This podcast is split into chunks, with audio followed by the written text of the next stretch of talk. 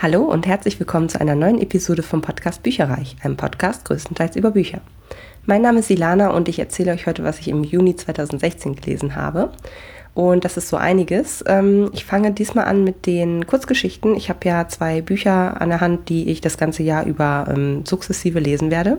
Das ist zum einen äh, das wunderbare Buch mit dem Titel Krimi-Kätzchen, wo ich, da waren schon so ein paar Sachen drin, die nicht so toll gewesen sind, aber auch ein paar, die ähm, echt ganz gut waren. Und dieses Mal habe ich mich sehr gefreut, es gab eine Stephen King-Geschichte. Und zwar hieß die Die Katze aus der Hölle. Und ich fand sie sehr, sehr gut. Also ich würde dem Ganzen vier bis fünf Sterne geben, hatte ungefähr 22 Seiten vom Umfang her und das war echt gut gemacht. Also an Stephen King, den lese ich sonst halt relativ selten, weil mir einfach auch die Länge der Bücher irgendwann tierisch auf die Nerven geht. Ich finde, er hat so eine ähm, Angewohnheit, dass er sehr, sehr ausholt. Und ähm, das kann ich irgendwann nicht mehr haben.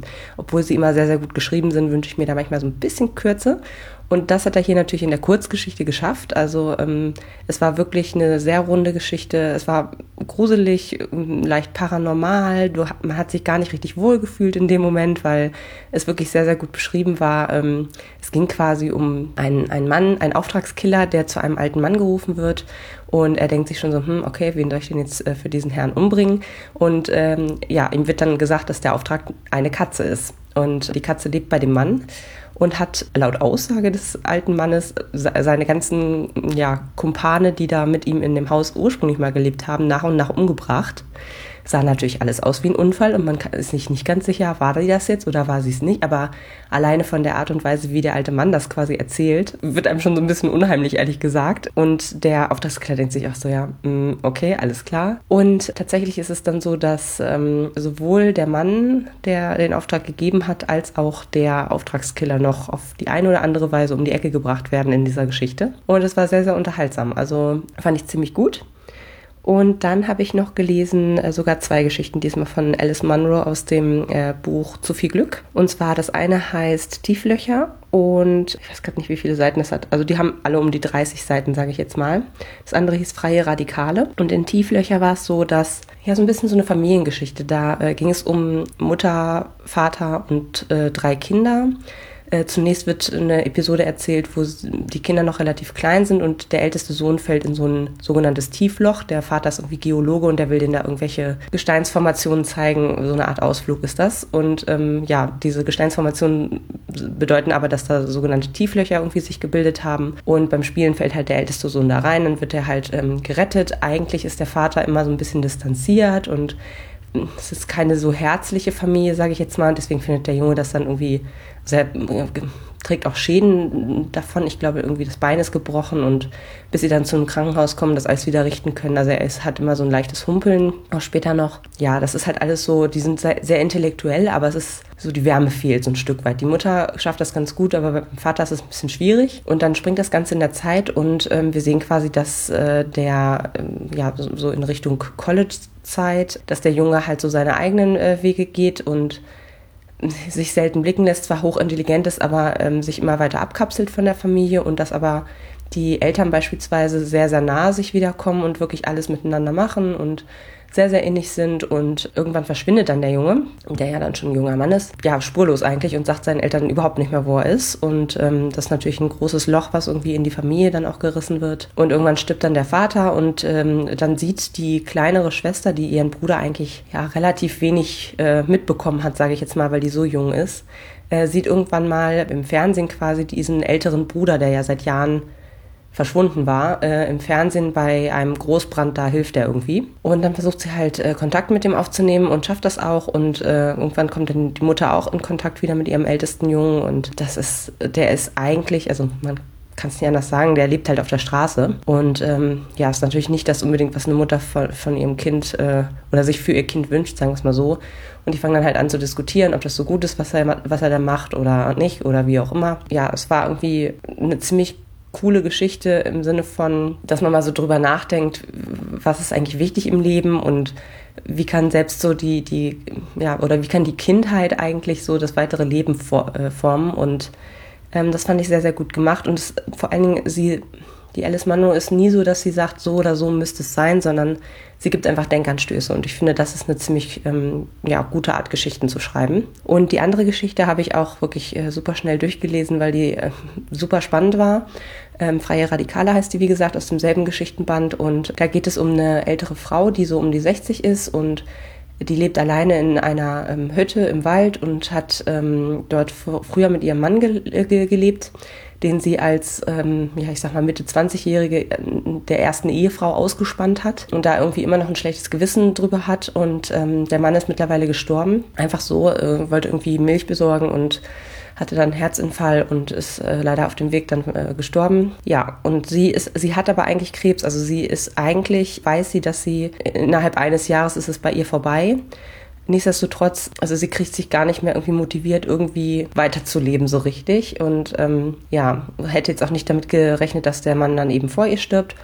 Und äh, zum, zuerst äh, erinnert sie sich so ein bisschen daran zurück, wie das war, als sie eben dann ähm, zusammengekommen sind und äh, mit der ersten Frau und so weiter und so fort. Und äh, dann steht auf einmal ein Mann vor ihrer Tür und sagt, er müsse den ähm, Sicherungskasten im Keller überprüfen. Sie lässt ihn also rein und es stellt sich raus, dass es ein totaler Psychopath ist, der äh, irgendwie gerade drei Menschen umgebracht hat und auf der Flucht ist und der ähm, sie versuchten will, irgendwie auszurauben. Und das war so richtig so ein beklemmendes Gefühl. Also, weil zu Anfang glaubte sie wirklich, dass er da an den Sicherungskasten müsste und hat ihn deswegen ja auch reingelassen.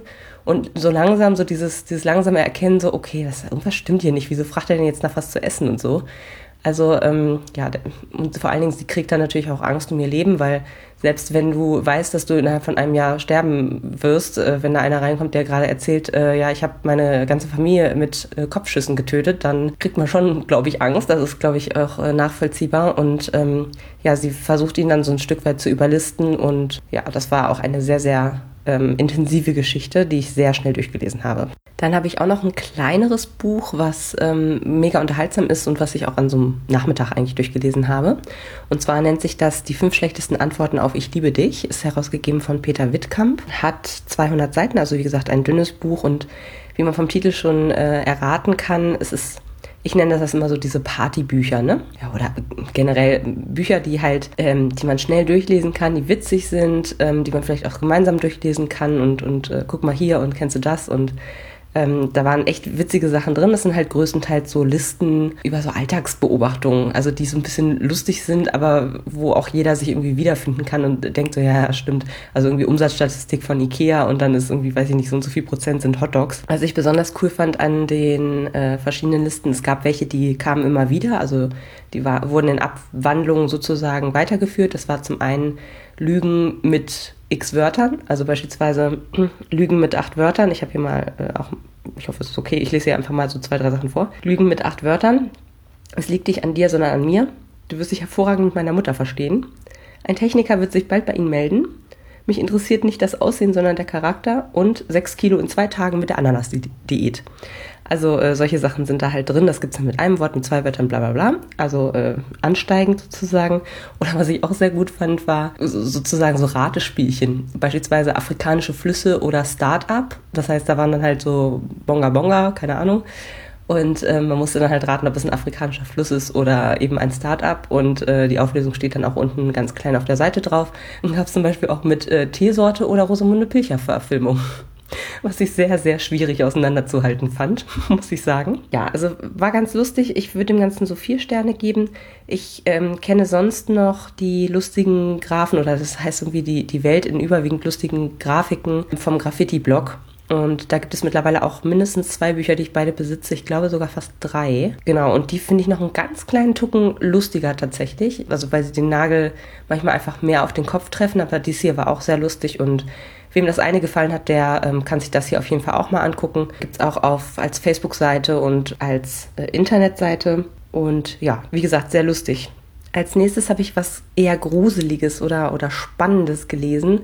Fremd von Ursula Posnanski und Arno Strobel, also ein Gemeinschaftsprojekt, was ich ziemlich cool finde, weil ähm, ich finde, man, also ich kannte jetzt Ursula Posnanski schon in, in und auswendig, sage ich jetzt mal, habe sehr, sehr viel von ihr gelesen, ich glaube fast alles.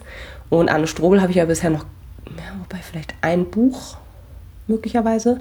Also noch nicht so viele gelesen von. Und ähm, zum einen finde ich es dann immer ganz lustig, wie sich die Schreibstile so ergänzen und man kann dann so ein bisschen rein ähm, äh, schnuppern, wie der eine Autor dann äh, so schreibt. Und natürlich, ähm, irgendwann gehen einem ja auch die Ideen aus, beziehungsweise ich finde, es bereichert immer, wenn man zusammenarbeitet so. Und deswegen war ich sehr, sehr, ja, habe mich sehr darauf gefreut, dieses Buch zu lesen. Ähm, von der Prämisse her auch super, super toll. Es geht um eine ähm, Frau, die in ihrer Wohnung steht und auf einmal hört sie quasi ähm, Geräusche im Haus, die da eigentlich nicht sein dürften. Und dann läuft sie runter in die Küche und sieht da so einen Mann und denkt halt, es ist ein Einbrecher und schlägt ihn da halt fast nieder. Und er behauptet aber, ihr Verlobter zu sein. Also es ist quasi aus ver, ähm, vertauschten Rollen gelesen. Ähm, und man weiß als Leser so überhaupt nicht, woran ist man denn jetzt, weil er, also alles, was aus seiner Perspektive äh, kommt, ist echt so, oh mein Gott, äh, ich bin mit dieser Frau schon ein Jahr zusammen, sie erkennt mich überhaupt nicht mehr, ich weiß überhaupt nicht, was los ist hier gerade. Äh, wir hatten noch neulich erst, waren wir im Urlaub zusammen und ich habe ihr einen Antrag gemacht und bald heiraten wir und keine Ahnung was. Und sie ist halt so völlig so, hm, was will denn dieser, dieser Mann von mir? Wer ist das denn? Noch nie gesehen in meinem Leben und man weiß gar nicht, wer lügt jetzt oder wer, wer sagt die Wahrheit so oder was ist da eigentlich, was ist da der Hintergrund, was ist da los? Weil, und das ist halt das Interessante daran, sie ist ähm, reich. Also sie kommt aus ähm, Australien und, ähm, oder Neuseeland, oh Gott, äh, ich glaube, es ist Australien, tut mir leid, wenn es Neuseeland ist. Auf jeden Fall ähm, ist sie, lebt sie halt seit ja, einem Jahr, knapp über einem Jahr sozusagen in Deutschland, hat ihn dann scheinbar relativ früh kennengelernt und sie sind auch sehr schnell zusammengezogen, angeblich. Und es ist aber dann so, dass ähm, sie hat Angst, dass es, dass er so eine Art Trickbetrüger ist, ein Schauspieler oder was auch immer, der halt versucht, an ihr äh, Geld in irgendeiner Form ranzukommen. Und das ist ja auch durchaus plausibel. So, und dann bist du echt als Leser hin und her gerissen, weil es immer wieder neue, ähm, es geht mal in die eine Richtung, es geht mal in die andere Richtung. Und da habe ich dann aber so nach ähm, zwei CDs, sage ich jetzt mal, gedacht, so ja, hm, okay, aber das können sie ja jetzt nicht über sechs CDs lang machen. Ich habe es als Hörbuch gehört. Und leider war es dann auch nicht so. Und ich muss sagen, leider, weil, also wie gesagt, diese Grundprämisse war cool. Wenn es eher so eine, eher in Richtung, ich sag mal, Kurzgeschichte oder Novelle oder so gegangen wäre, wäre es, glaube ich, auch ganz, ganz cool geblieben. Aber leider im Mittelteil ging das dann in so eine Art Wirtschaftsthriller über das fand ich schon mal irgendwie ein bisschen komisch, aber hätte ich noch geschluckt, sage ich jetzt mal. Nur die Auflösung zum Schluss war dann nochmal was ganz anderes und pff, fand ich leider nicht so toll. Also ich würde ihm echt nur drei Sterne geben. Von der Länge her waren es äh, sieben Stunden und drei Viertel. Und gelesen wurde das von Christiane Marx und Sascha Rotermund. Ähm, Sascha Rotermund kenne ich, glaube ich, noch aus der Name des Windes. Und der hat das auch mega gut gemacht, aber ich fand die Frauenstimme zum Beispiel auch überhaupt nicht passend. Also die war sehr, sehr hell, sehr, sehr jung und ich hatte die ganze Zeit so ein 18-jähriges Mädchen irgendwie vor mir, obwohl sie eigentlich, ich sag, sag mal Mitte 20, Ende 20, ähm, die Frau sozusagen dem Buch und das hat leider für mich auch nicht so richtig gepasst. Also leider nicht ganz so gut, wie ich gehofft hatte, aber von der Grundprämisse echt cool. Und insofern ähm, drei Sterne. Ach so, und das Buch wurde mir vom Verlag zur Verfügung gestellt. Das ist im Argon Verlag erschienen. Und ich habe dann auch noch einen ganz kleinen Ausschnitt für euch, damit ihr euch auch selber ein Bild machen könnt. Joanna steht mitten im Wohnzimmer. Ich habe nicht gehört, dass sie hereingekommen ist. Aber bei ihrem Anblick spüre ich wieder dieses wohlig warme Gefühl. Und von einer Sekunde zur nächsten sind Müdigkeit und Ärger vergessen. Offenbar hat sie mich noch nicht gesehen. Ich nutze den kurzen Moment und betrachte sie aus der Dunkelheit der Küche heraus. Sie trägt nur ihren Bademantel.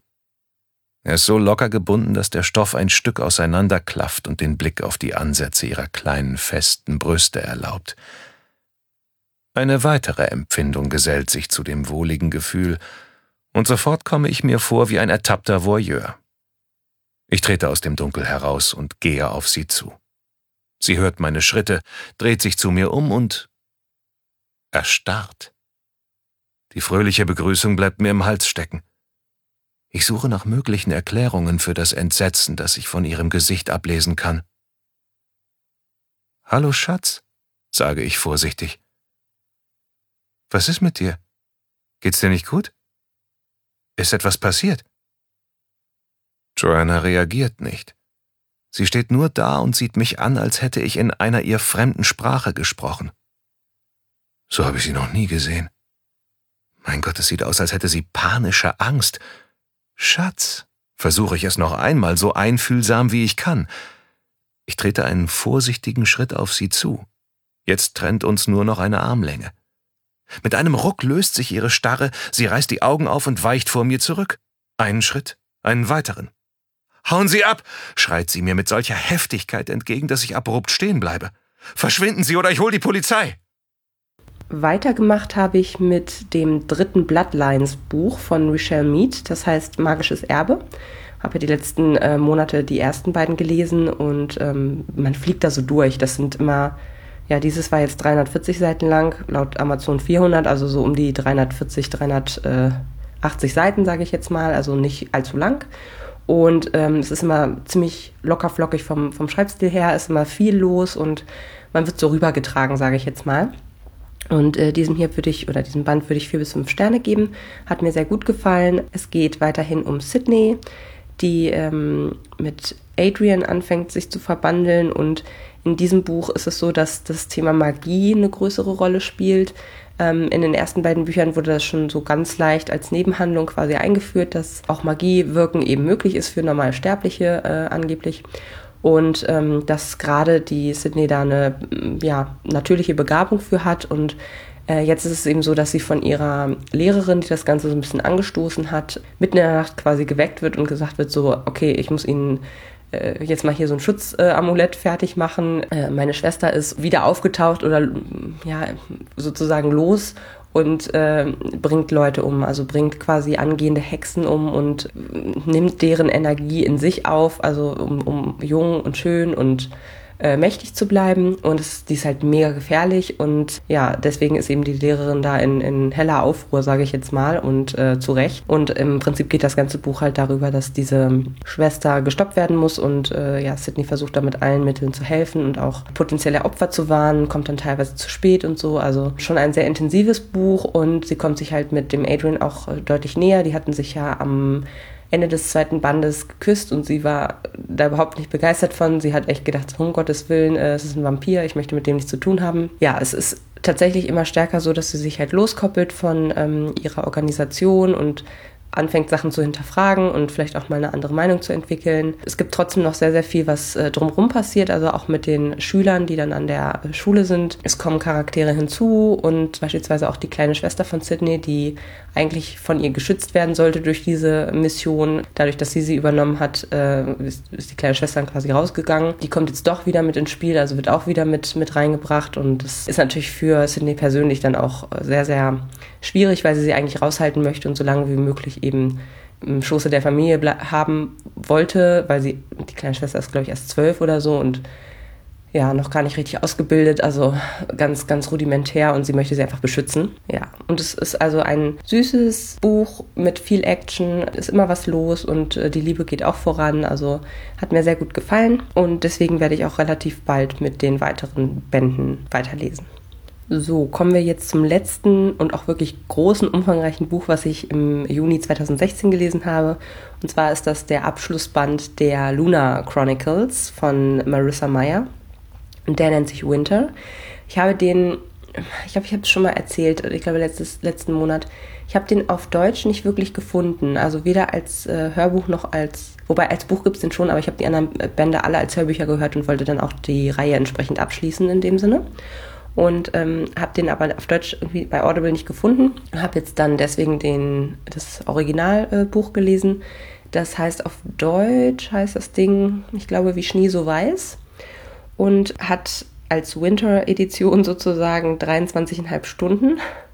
Länge, also wirklich sehr, sehr lang, wie ich finde. Ähm, hinten dran, das fand ich ganz cool, war noch so ein viertelstündiges äh, Interview mit der Autorin ähm, als kleines Bonusmaterial. Äh, fand ich richtig cool. Also die äh, Sprecherin, die das halt ähm, äh, gelesen hat, das Hörbuch, das war Rebecca Solar, die halt dann, hat dann halt später auch nochmal die Autorin interviewt. Und ja, vier bis fünf Sterne würde ich dem Ganzen geben, wahrscheinlich eher in Richtung 4, weil es doch ein paar Abstriche gab. Grundsätzlich die ganze Reihe richtig toll. Ich kann es nur empfehlen. Lest euch die bitte alle durch. Ich fand die Bände 2 und 3 am besten von 1 bis 4. Das ist immer so ein bisschen schwierig, äh, wenn man jemandem eine Reihe empfiehlt und das erste Buch ist jetzt nicht unbedingt der Favorit, obwohl das auch gut war, aber es war halt nur ein Auftaktbuch aus meiner Sicht.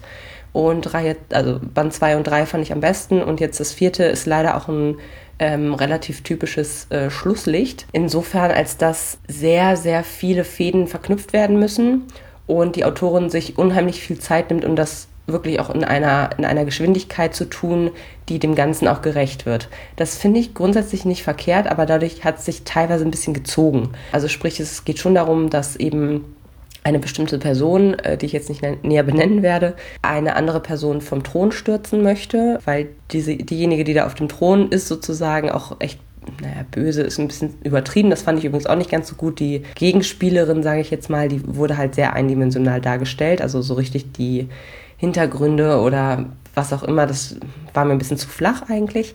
Aber grundsätzlich war die halt so der Bösewicht, sage ich jetzt mal, und die ähm, sollte gestürzt werden. Und das macht man halt nicht einfach so. Das heißt, äh, da waren dann schon auch viele Szenen drin mit, ähm, also es spielt größtenteils dann auch auf dem Mond. es ist ja eine Science-Fiction-Reihe. Es ist dann schon so, dass dass viel vorbereitet werden muss und es gibt viele Szenen, wo dann einfach nur, ja, Aufstand hier, da und da äh, haben wir so und so eingeleitet, dann passiert noch das und das. Also es hat sich teilweise ein bisschen gezogen bei der Länge, ist das, glaube ich, nicht ähm, unklar im Vorhinein. Aber hätte ein bisschen gestraft werden können, dann hätte es auch fünf Sterne von mir bekommen. Aber das ist nur meine Meinung. War schon so das große Finale und es ging dann äh, tatsächlich auch ein Stück weit um Schneewittchen. Ähm, das ist in dem Fall eben äh, Winter, neu interpre interpretiert, ist klar. Äh, und Winter ist die Stieftochter von der Königin von Luna. Die Königin von Luna ist relativ grausam, hat auch äh, oder hält auch regelmäßig so äh, Gerichts Termine, wo sie dann Leute hinterher ja sich selber umbringen lässt sozusagen ähm, durch diese Gedankenkontrolle, die da auf der Lu auf, auf Luna gang und gäbe ist. Ja, und die Winter, die verträgt das alles gar nicht gut. Sie verzichtet halt auf den Einsatz ihrer Gabe, um andere Leute nicht zu manipulieren und wird dadurch aber ein bisschen irre im Kopf. Aber auf eine, also ist schon auch ein, ein netter Charakter. Also es ist schon jetzt nicht so, dass man denkt, ja, sie, also sie ist verrückt und sie macht auch ein paar echt verrückte Sachen, die krass sind so. Ähm, aber sie meint es nie böse. Also sie ist grundsätzlich ein echt äh, lieber Mensch. Und es geht so ein bisschen auch darum, dass sie einen äh, Freund hatte seit jüngster Kindheit, äh, weil die Väter, die Väter waren quasi so, so Wächter oder Soldaten in, in, in dem Palast.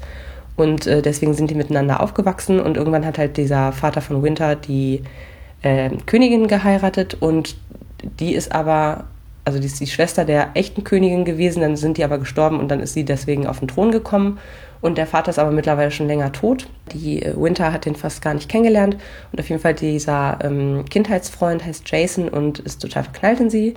Und ja, darf aber nicht so wirklich, weil er ja dann wiederum im Dienste der Königin steht und so weiter und so fort. Also ist alles nicht so ganz einfach und äh, hinzu kommt noch ihre leichte Verrücktheit. Also da müssen sie dann so ein bisschen drumherum ähm, arbeiten, sage ich jetzt mal. Es ist sehr, sehr niedlich, ganz toll gemacht und ich finde auch, also der gesamte, ähm, die gesamten Charaktere aus den Vorbänden waren auch wieder mit dabei.